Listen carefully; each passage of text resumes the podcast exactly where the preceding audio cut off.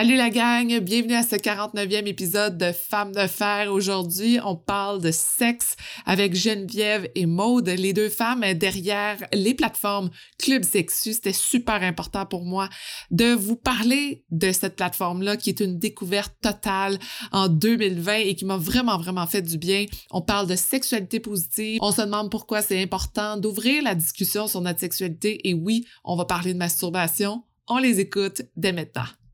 Bienvenue à Femmes de fer, le podcast qui vous aide à atteindre vos rêves les plus fous. Je suis votre animatrice Sophie Momini, rédactrice, productrice et entrepreneur qui veut toujours tout connaître sur tout. Je vous invite à vous joindre à moi chaque semaine où je m'entretiens avec des femmes inspirantes. Chaque jour, elles atteignent leur plein potentiel et elles vous donnent leurs secrets pour vous aider à réaliser vos objectifs. Vous êtes prêtes? Let's go! Bonjour Maude, bonjour Geneviève. Allô? Mauvais jeu de mots déjà en partant, mais je suis extrêmement excitée de vous parler. Euh, aujourd'hui, je suis une fan de votre contenu, de ce que vous faites avec euh, Club Sexu depuis, je vais pas dire depuis le début parce qu'on va en parler tantôt euh, depuis combien de temps vous avez parti ça, là, mais vous avez été là mon highlight de 2020. Je suis tombée dans votre contenu puis j'ai fait comme le positif, tout ce que vous faites, euh, ça m'a vraiment, vraiment fait du bien. Puis je sais comment il faut que, faut que je leur parle parce que vous avez le vent dans les voiles, puis il y a plein de choses qui se passent de votre côté. La belle déclaration d'amour. Euh. Oui. ça se rend bien. en plus, ça commence par un mauvais jeu de mots comme on sait, on sait si bien les faire. oui, Pour ceux qui ne vous connaissent pas, peut-être vous décrire un peu. Je vais commencer avec toi, Maude. Eh ben oui, moi, en fait, je suis designer de l'environnement de formation. J'ai fait mes études à, à l'école de design de l'UQAM où j'ai rencontré Geneviève, en l'occurrence. Donc, euh, Geneviève étudiait en design graphique au même moment que moi on s'est rencontrés au travers de projets communs, euh, dont euh, une exposition qu'on a fait à monter ensemble. Euh, on est devenus copines, mais c'est là aussi qu'on a commencé à parler du projet. Geneviève avait ce, projet-là en tête pour son projet de fin d'études. Mmh. Elle a elle a entrepris de, de développer l'identité visuelle, l'entité du, du club sexu à l'UQAM. Puis depuis, moi, je travaille comme designer de l'environnement euh, de manière euh, autonome, de moins en moins, étant donné que le projet du Club Sexy prend de plus en plus de place dans nos vies. Euh, cela dit, on trouve vraiment notre compte au travers de ce projet-là, étant donné que c'est un projet euh, qui met beaucoup dans face de la place du design puis de, de l'art pour faire la promotion d'une sexualité qui est positive, inclusive. et voilà, travaille pour pour le Club Sexu en cofondation avec, euh, avec Geneviève. Continuons avec toi, Geneviève. Comprendre un peu que c'était ton projet de départ. Comment tu t'es rendue à cette idée-là? Euh? Euh, rapidement, moi, j'ai une formation de design graphique, mon cégep à Sherbrooke, puis mon, mon université à Montréal, à l'UQAM. Les origines un peu du projet, c'est que moi, j'avais un, un projet de fin d'études à réaliser dans le cadre de mon bac. En fait, c'était très libre. On pouvait choisir un peu le sujet qui, nous, qui nous plaisait. J'ai comme eu envie d'utiliser mes compétences puis mon expertise au profit d'une cause, je dirais, ou euh, au profit d'un sujet qui me tenait à cœur. Puis je réalisais un peu autour de moi où je constatais en fait là, un peu le manque d'éducation à la sexualité qu'on a eu euh, notre génération parce que pendant euh, de 15 à 20 ans, je dirais, il n'y a pas eu d'éducation à la sexualité obligatoire dans les écoles au Québec. Mmh. Euh, puis en fait, c'est toute notre génération qui en a comme un peu souffert. Mmh puis j'avais souvent, des discussions avec mes amis ou avec des collègues de classe euh, sur la sexualité qui, qui me faisaient un peu euh, mettre la puce à l'oreille, comme quoi, en fait, on avait vraiment besoin de représentation, on avait vraiment besoin d'une image plus positive de la sexualité. Fait que j'ai voulu développer une espèce de de projets qui allaient comme aborder la sexualité, qui allaient vraiment ouvrir le dialogue, l'échange euh, sur le sujet, de manière à ce que euh, ce soit moins tabou puis qu'on qu'on se sente plus informé, plus outillé. Il y, avait aussi la réflexion que euh, sur le plan du design, le domaine de la sexualité, c'est très euh, je dirais polarisé ou très extrême dans le sens que on a d'un côté euh, une esthétique très euh, médicale, biologique, scientifique de la sexualité, c'est-à-dire mmh. plus touche aux ITSS. Puis de l'autre côté, on a la, toute l'esthétique en fait un peu vulgaire de la porno, des sex shops. Euh, puis je trouvais qu'il manquait un peu d'entre deux. On dirait que j'avais envie de quelque chose qui était oui pertinent, euh, informatif, éducatif, mais qui était aussi sensuel, qui était comme adapté aux jeunes adultes. On a beaucoup beaucoup de projets aussi euh, qui sont faits pour les ados ou pour les enfants, mais très peu très peu de projets qui s'adressent directement aux jeunes adultes, tu sans tabou, euh, en abordant vraiment les choses comme elles sont, euh, de manière hyper réaliste. c'est un peu ça qui m'a motivée au départ. Puis c'est ça, le projet euh, prototype que j'ai fait à l'école, c'était vraiment un, magazine, un genre de très court magazine avec beaucoup, beaucoup de témoignages, des sortes de confessions que j'avais récoltées là, via un sondage. Mmh. Euh, puis il y avait quelques cours articles aussi. En fait, il y a eu comme une vraiment belle réception du projet au-delà de son caractère euh, euh esthétique, euh, design. J'ai eu beaucoup, beaucoup de, de, commentaires sur le contenu, puis comme quoi les gens euh, trouvaient ça vraiment réconfortant, rafraîchissant d'avoir ce dialogue-là sur la, sur la sexualité. Et quand tu dis que ça s'adresse aux jeunes adultes, votre communauté est majoritairement de quel âge à peu près? 18-35 ans à peu près. 35, Sur les réseaux sociaux, un peu un peu plus vieux quand on, euh, quand on regarde un peu nos abonnés Facebook, puis la démographie de, des personnes qui, qui visitent notre site web aussi, un peu plus vieux, mais on est très actif, active euh, sur euh, Instagram. On, on s'est lancé dans un incubateur. on a fait le parcours Impact 8 à l'Esplanade. qui nous ont aidé un peu à définir, bon, c'était quoi la problématique à laquelle on répondait, quelles activités on avait envie de, de, de, faire avec ce, avec ce, projet-là qui est devenu finalement un OBNL. On est une, un organisme enregistré. Ça, je me demandais parce que comment vous faites pour aller chercher euh, au départ le financement euh, pour essayer d'être capable de, de monter ça? Euh, parce que oui, vous êtes les, les deux sur le projet, sauf qu'il y a, d'après ce que je vois dans votre équipe, il y a beaucoup de monde qui travaille, j'imagine, à temps partiel, à contrat. comment ça fonctionne pour au départ, on avait parti vraiment euh, juste une page Instagram pour tester un peu le modèle. On a, on a comme commencé à créer du contenu de manière vraiment bénévole. Puis éventuellement, on a fait une campagne de socio-financement. Donc, on a euh, récolté les dons en échange de contrepartie. Là, il y avait des t-shirts, il y avait des, toutes sortes de petits goodies là, euh, à saveur sexue. Puis euh, on a réussi à, à amasser l'objectif qu'on s'était fixé, même qu'on a dépassé. Je pense qu'on était comme à 180 de, de notre objectif euh, à la fin. Puis ça, ça nous a permis en fait de payer un programmeur pour développer notre, notre site web. Mmh. Fait que tout est parti de là. Puis en fait, euh, la, première phase de développement du site web, on avait déjà euh, mis en place le confessionnal, qui est un projet euh, justement pour permettre aux gens de livrer des confessions anonymes sur notre site. Puis à partir de là, en fait, on a développé tout un modèle aussi où en fait, on offre nos services en communication puis en design, mais spécialisés en sexualité. Donc, on a commencé à faire des contrats. Ces contrats-là, en fait, tous les surplus qui sont faits avec nos contrats, ils sont tous réinvestis à 100% dans le, la création de contenu euh, de notre volet plus média. Je trouve que la prémisse de départ de votre projet, en tout cas moi, me parle énormément et je sens que ça parle à notre génération. Euh, puis moi, je suis dans le plus vieux de ce que des gens de, votre audience, mais même euh, à mon âge, je sens pas que j'avais une représentation positive de la sexualité. Puis je pense que c'est le point qui fait que vous êtes euh, très, très euh, inspirante sur les médias sociaux dans le sens que, comme on dit, on parle beaucoup de porno ou médical, il n'y a pas d'entre-deux.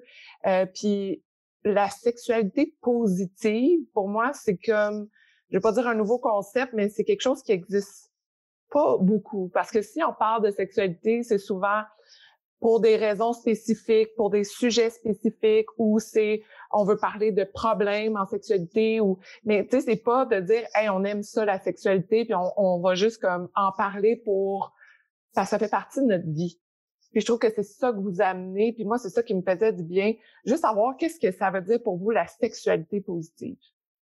Ben, je pense que tu mets le doigt sur des aspects super euh, importants puis très évocateurs de ce que c'est pour nous. Tu sais, notre approche à est directement en réaction à ce qu'on perçoit dans les médias ou dans les écoles, justement une, approche de la sexualité qui met l'accent sur la protection, sur la sécurité par rapport aux grossesses, par rapport aux ITSS. Euh, on a aussi, on, réagit à une espèce de à tout un historique qui a, qui, a, été influencé par euh, par la religion, par euh, la, la, persistance donc des tabous qui nous empêchent d'en parler de prime abord, mais d'en parler positivement en plus. Ouais. Euh, puis ce tabou-là, il persiste même au-delà de la religion, puis dans, dans les mœurs, dans nos valeurs, c'est difficile d'en parler euh, de sexualité à la maison. C'est difficile d'en parler dans les écoles aussi, même si on a un curriculum qui se qui se module tranquillement, qui crée comme euh, on, de notre côté, on aime bien parler de ce phénomène-là comme d'une patate chaude, tu sais, le parent qui, qui ose pas trop parler de de, de, certains enjeux liés à la sexualité avec son mm-hmm. enfant, donc qui va comme renvoyer ça, renvoyer cette responsabilité-là dans, dans le milieu scolaire et vice-versa, les enseignants qui pensent que tout ce qui est relié à l'intime, au désir, au plaisir devrait être abordé par le parent. Mais le mouvement de, de sexualité positive, en fait, c'est relativement récent. C'est-à-dire qu'originalement, c'était comme un mouvement sexe positif qui était un mouvement euh, social. Mm-hmm. euh, pour nous, ce que ça représente, c'est de, de, faire la promotion d'une sexualité qui est saine, mais faire aussi la promotion du plaisir, du désir, de l'expérimentation saine de toutes sortes de sexualités, euh, faire la promotion du consentement également, de croyer une valeur à, à, toutes les différentes expériences de la sexualité sans distinction. Il n'y a pas une, une, façon de vivre la sexualité qui est meilleure ou euh, plus valide qu'une autre. Mm-hmm. euh, c'est un plaidoyer aussi pour un, accès à la sexualité qui, qui, est complète, à une éducation à la sexualité, pardon, qui est, qui est complète. On essaie toujours d'aborder les différents enjeux de sexualité sous un angle plus positif et plus inclusif. Ouais. Le fait qu'en fait, on, nous, on considère que la sexualité, ça fait partie d'un bien-être euh, global, dans le sens que c'est une des sphères de notre vie qui est importante puis qui contribue à, à notre bien-être. Donc, c'est, c'est aussi une prémisse là, qui influence en fait comment on va parler de sexualité en général. Ouais. On parle souvent justement de protection, de comment prendre soin de notre corps. Après ça, quand euh, on devient de plus en plus vieille, on va passer des tests, on va passer, euh, bon, on va savoir euh, quand on tombe enceinte. Tu sais, tout, tout ça est géré de façon médicale. De l'autre côté, c'est oui, protégez-vous, s'il vous plaît, les filles, parce que vous savez, vous savez jamais, les filles ont beaucoup de responsabilités aussi de ce côté-là. Jamais de dire, c'est correct, faites-vous plaisir, seul, en couple, ensemble, découvrez-vous. Vous avez le droit à l'erreur, vous avez le droit à en rire, vous avez le droit à faire comme ah je savais pas que c'était de même ou ah ça j'aime moins ça ou ah ça j'aime plus ça. Euh, tout ce genre de discussion là existe pas nulle part. On se retrouve avec justement une façon d'être qui est bon ben découvrez ça tout seul dans votre coin. Si ça marche, ça marchera. C'est super planant, puis c'est comme si on avait une certaine facilité à parler, surtout dans les médias de, de sexe. Là. On est capable de parler de sexe dans les médias, dans les films, dans les médias populaires, mais c'est très difficile de parler de d'intimité, de vulnérabilité. C'est très difficile de parler de, sexualité avec soi-même ou, tu sais, toutes, les, nuances qui font que la sexualité peut être saine et peut être belle sont mm. euh, sont pas abordées. C'est comme si on avait un détachement sociétal par rapport à ces enjeux-là. Si on est capable d'ouvrir la discussion à plusieurs égards, mais on est capable de favoriser des échanges puis de normaliser certaines situations qui sont euh, qui sont tabous normalement. Tu sais, je disais juste en fin de semaine un livre de, de Bernie Brown où elle expliquait vraiment la différence entre les hommes et les femmes face à la sexualité. Les hommes sont beaucoup au niveau de la performance, les femmes sont beaucoup au niveau euh, de, de plaire et d'être sûr qu'on est belle au lit. Mais dans le fond, ça c'est ce qu'on nous dit, mais nous entre dans notre fort intérieur, euh, c'est pas comme ça qu'on se ressent. Puis on a de la difficulté rendue dans notre intimité à communiquer parce que on est on est un peu perdu là-dedans.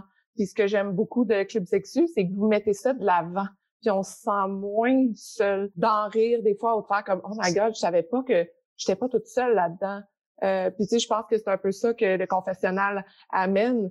Euh, c'est des, des confessions anonymes de gens.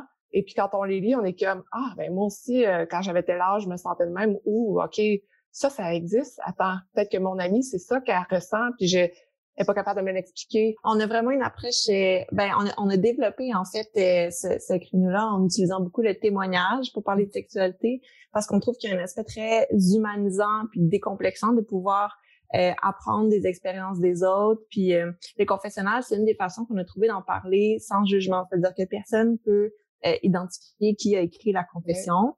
Puis personne ne peut y répondre non plus, où il n'y a pas de possibilité de faire comme sur les réseaux sociaux, par exemple des likes ou des commentaires, etc., ce qui sécurise l'environnement dans lequel on peut euh, partager une expérience qu'on a vécue, qu'elle soit drôle, qu'elle soit sensible, qu'elle soit positive ou, non, tu sais.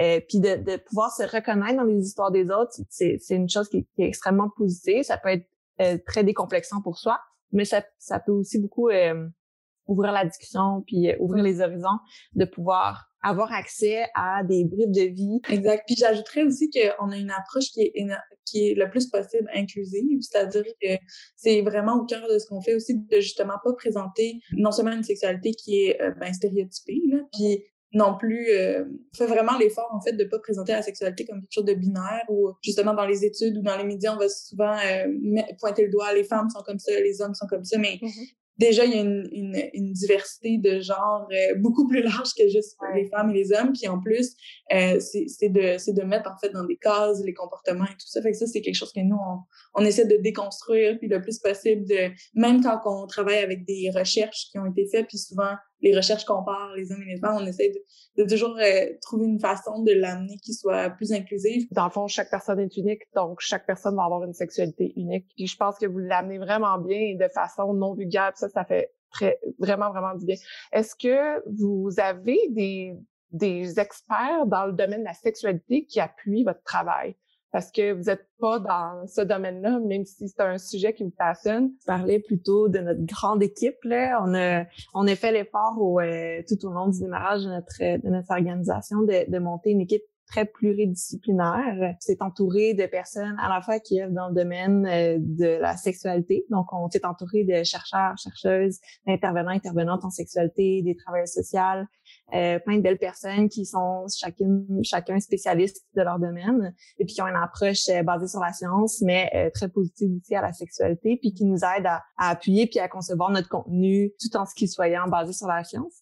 Puis de l'autre côté, on s'est entouré aussi de personnes dans le domaine plus créatif, donc on a, on s'est entouré de plusieurs rédacteurs, rédactrices, illustrateurs, illustratrices, des designers, des gens qui nous aident à créer des expériences, qu'elles soient numériques, esthétiques ou événementielles, qui nous permettent d'avoir du fun tout en apprenant ou en étant sensibilisés à des enjeux de santé sexuelle. Ouais. pour nous, la pertinence euh, scientifique de ce qu'on fait est, primordiale. Souvent, en fait, euh, les experts experts, ils, ils, sont, sont, spécialisés dans ce domaine-là, puis ils n'ont pas nécessairement la capacité de le, de le digérer pour euh, un public plus large. Donc, euh, il y a tout le travail des, de nos spécialistes en communication qui font, qui font ce travail-là au niveau stratégique, euh, mais visuel aussi. Vous rentrez vraiment dans une vague où on a le goût finalement de mettre de l'avant la sexualité d'une autre façon. Puis je, trouve ça excitant, encore une fois, je dis le mot, là, mais de, que les gens s'ouvrent à ça et que les portes s'ouvrent à vous. Parce que je pense que c'est un sujet qui vaut absolument la peine d'être encore plus vu et plus mis de l'avant. Est-ce qu'il y a des choses qui vous ont surprise depuis le début de ce projet-là? Vous fait, oh, je savais pas que ça, ça existait ou je pensais pas qu'on allait être capable de faire ça. Y a quelque chose qui a fait comme...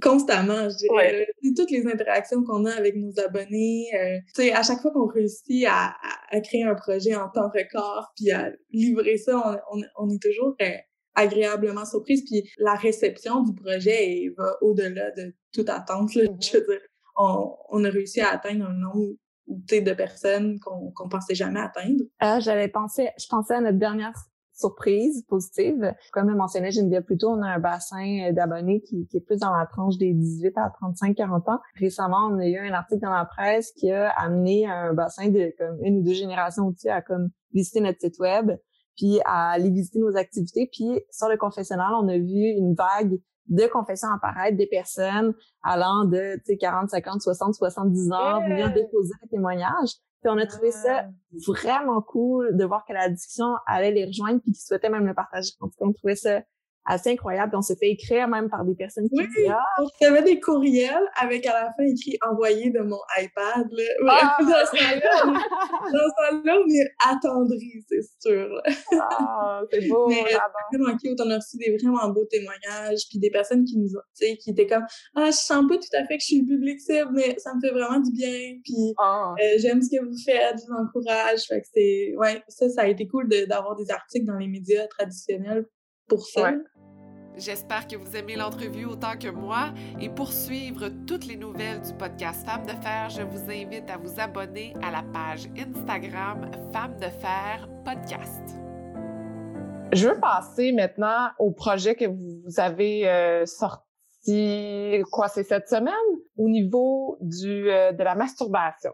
Alors allons-y de ce côté-là parce que moi j'ai été agréablement surprise de votre club solo et agréablement surprise, mais aussi impressionnée que ça fonctionne, que les gens soient game, entre guillemets. Peut-être juste m'expliquer un peu pourquoi vous avez décidé de lancer cet outil-là qui retrace des gens qui se masturbent, qui se font plaisir à travers la province. C'est vraiment un projet coup de tête, je dirais, euh, qui n'était pas euh, prémédité. Ouais.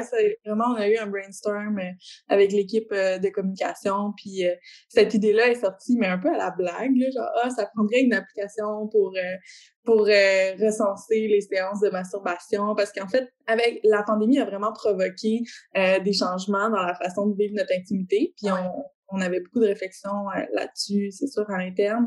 Puis on se demandait comment on allait l'aborder. Dans le sens qu'on on a remarqué, en fait, on a fait une recension là, des écrits scientifiques euh, récents euh, qui abordent la question, puis on remarque, bon, une diminution, une diminution pardon, du désir chez certaines personnes, une augmentation des, des, achats de jouets sexuels pour d'autres. Puis il y a aussi une hausse de la consommation de pornographie qui s'intensifie à chaque annonce, en fait, de, nouveaux, de nouvelles mesures de confinement. On se demandait comment on allait l'aborder. Puis ce qui nous a en fait le plus inspiré, c'est euh, nos gouvernements ici, euh, ben, fédéral et provincial, qui ont euh, en fait officiellement recommandé la masturbation comme une pratique ben, un comportement louable et sécuritaire là, en temps de pandémie. En fait, on. J'ai pas entendu ce message-là quand ben, C'est dans les écrits, tu sais, officiels de la santé publique. Puis, tu sais, on a des, on a certains membres de notre équipe qui ont, qui ont travaillé longtemps à la santé publique qui nous ont dit, tu sais, c'est du jamais vu. Tu sais, la, la c'est jamais rendu là. Nous, on s'est dit qu'on allait profiter ou en tout cas d'utiliser ce prétexte-là pour parler de masturbation. Euh, puis on, on, a voulu développer un projet qui euh, non seulement réduisait en fait le sentiment d'isolement chez chaque euh, individu, mais aussi euh, qui normalisait la masturbation comme une, un comportement, oui, euh, oui, sécuritaire et louable, mais aussi favorable au bien-être finalement. On parlait de manière vraiment décomplexée et ludique finalement. Puis c'est ça qui nous a mené à développer une web une web app qui permettait de, cartographier de façon anonyme les séances de masturbation en temps réel. On, on le fait un peu dans l'optique de, de l'utiliser comme prétexte puis de faire un peu un stunt. Puis finalement, on a été vraiment, vraiment surprise parce que les, données qu'on a récoltées grâce à, l'application montrent qu'en fait, il y a je pense, plus de 30 des utilisateurs et utilisatrices qui sont restés plus de deux minutes sur l'application. Donc, euh, ça montre en fait que euh, nous qui pensaient juste ouvrir la discussion grâce à ce, ce prétexte-là. En fait, on, a, on, a, on, constate que les gens utilisent l'application pour vrai. en fait, les personnes qui utilisent euh, l'application, contrairement à nos, à nos réseaux sociaux, là, qui sont beaucoup plus, euh, je dirais, euh, majorité de, de personnes qui s'identifient euh, femmes. Là, il y avait comme une belle diversité de, de personnes qui utilisaient l'application. Puis il y avait comme pas vraiment de, de, choses qui ressortaient entre... Parce que nous, on, demande aussi si les personnes utilisent, euh, regardent la porno ou utilisent des jouets sexuels pendant leur séance. Mm-hmm. Puis on a constaté euh, qu'il y avait une belle diversité. Euh, en tout cas, on n'a pas fini d'analyser les, les, un peu les, les, résultats de ça, mais on, on est vraiment surpris et surprise de de voir l'engouement autour de ça. Puis ça nous a euh, servi de prétexte pour aborder plein de choses autour de la masturbation. On a créé des contenus sur nos réseaux sociaux euh, sur, euh, par exemple, les fonctions de la masturbation, juste pour que les gens se questionnent à savoir pourquoi je me masturbe, à quoi ça sert, est-ce que c'est pour me faire plaisir, est-ce que c'est pour compenser, pour parce que je suis stressée, parce que ça m'aide à m'endormir? Il y, a, il y a plein de raisons pour lesquelles on se masturbe, puis de se poser la question, c'est super simple. Puis ça a normalisé aussi le fait que certaines personnes n'ont pas envie de se masturber euh, en dans le contexte actuel, puis que c'est bien correct aussi. Fait on a, on a aussi fait euh, un live Instagram avec euh, deux sexologues qui ont discuté, puis qui ont répondu aux questions de public. C'était super intéressant sur différentes choses, par exemple que est-ce que c'est normal si euh, je, me sens euh, jalouse ou jaloux quand mon partenaire ou ma partenaire se masturbe euh, sans moi? Ça a soulevé beaucoup de questions, puis clairement, on va, on va en profiter pour continuer à aborder le sujet dans, dans nos prochains contenus. Est-ce que vous pensez que c'est quelque chose qui va durer dans le temps, cette application-là, ou c'était seulement pour justement lancer la, conversation? Est-ce que les gens vont être accros à cette application-là? Mais non, au départ, c'était vraiment plus euh, le contexte de pandémie. On voulait, on voulait créer un espèce de projet, euh, de projet qui allait faire parler, mais... Euh... Oh. Cela dit, moi, j'ai euh, eu la chance de discuter avec avec des personnes qui ont expérimenté l'application puis qui m'ont m'ont dit qu'ils avaient comme pris goût, tu sais, que c'était comme que ça avait vraiment dépassé leurs attentes puis que ça avait été ça avait été comme extant puis agréable puis qu'elle allait probablement y retourner fait que mais à voir. mais je me dis aussi que ça ouvre euh, le fait que en pandémie, on était bon, on n'a pas besoin de le dire, mais on était extrêmement seuls. Puis de juste de voir qu'il y a d'autres gens qui existent, qui sont là, qui ont les mêmes désirs que nous, qui sont là en même temps que nous, on dirait que c'est étrangement, ça donne une autre genre de, de connexion, une autre façon de, de se voir aussi. Je sais pas si le contexte de la pandémie aussi nous nous amène à regarder nos, nos activités sexuelles différemment ou à en comprendre d'autres choses aussi, euh, autant au niveau du stress qu'au niveau du désir, qu'au niveau du non-désir aussi. Euh, il y a tellement de choses qui se passent dans, entre guillemets anormales dans nos vies que c'est comme si tout d'un coup on apprend des nouvelles choses en très très peu de temps. Il y a un sujet qui me qui, qui est vraiment important pour moi et vous l'avez mis de l'avant, c'est l'éducation sexuelle à l'école et vous avez lancé une pétition pour cet accès-là.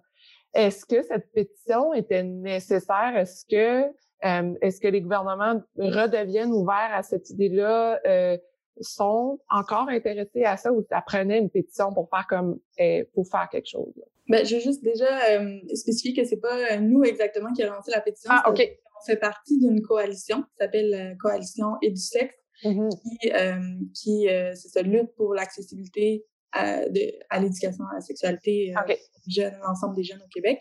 Euh, nous, on fait partie de cette organisation-là et donc on a participé en fait à la campagne qui a été lancée effectivement avec euh, qui incluait euh, oui toutes sortes de contenus sur les réseaux sociaux entre autres et puis une pétition extrêmement important. Puis oui, en fait depuis deux trois ans maintenant, l'éducation à la sexualité est redevenue obligatoire dans les écoles c'est-à-dire qu'il y a des contenus obligatoires qui sont euh, envoyés aux enseignants enseignantes et qui doivent euh, qui doivent prendre de leur temps pour, euh, pour donner ces contenus-là. Mais c'est nettement pas suffisant. Dans le fond, c'est un peu le constat que la coalition fait. L'objectif de la campagne et de la pétition, c'est en fait de, de faire valoir deux revendications. La première, c'est de d'avoir un meilleur financement de l'éducation à la sexualité, mm-hmm. c'est-à-dire de financer, oui, les écoles, euh, pour l'instant, même pas même pas 5 dollars par élève par année euh, accordés à l'éducation en sexualité, de financer également les, les groupes communautaires, les, les, organismes communautaires un peu comme nous, euh, qui euh, peuvent venir en aide en fait aux écoles puis aux enseignants enseignantes qui ont pas toujours euh,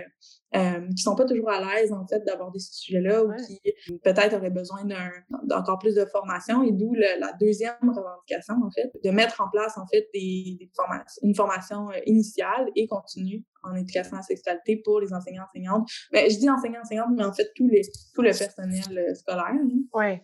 Euh, ça peut être infirmier, infirmière, ça peut être intervenant, intervenante en fait de milieu scolaire, milieu jeunesse. En tout cas, pour moi, il y a tellement de choses qui découlent de ça, autant au niveau de la compréhension euh, de la sexualité, oui, mais au niveau de la communication, au niveau de euh, comprendre les différences euh, dans tout son sens de la diversité. C'est tellement un message important et pourtant relevé un peu en arrière de quand on aura le temps, on en parlera.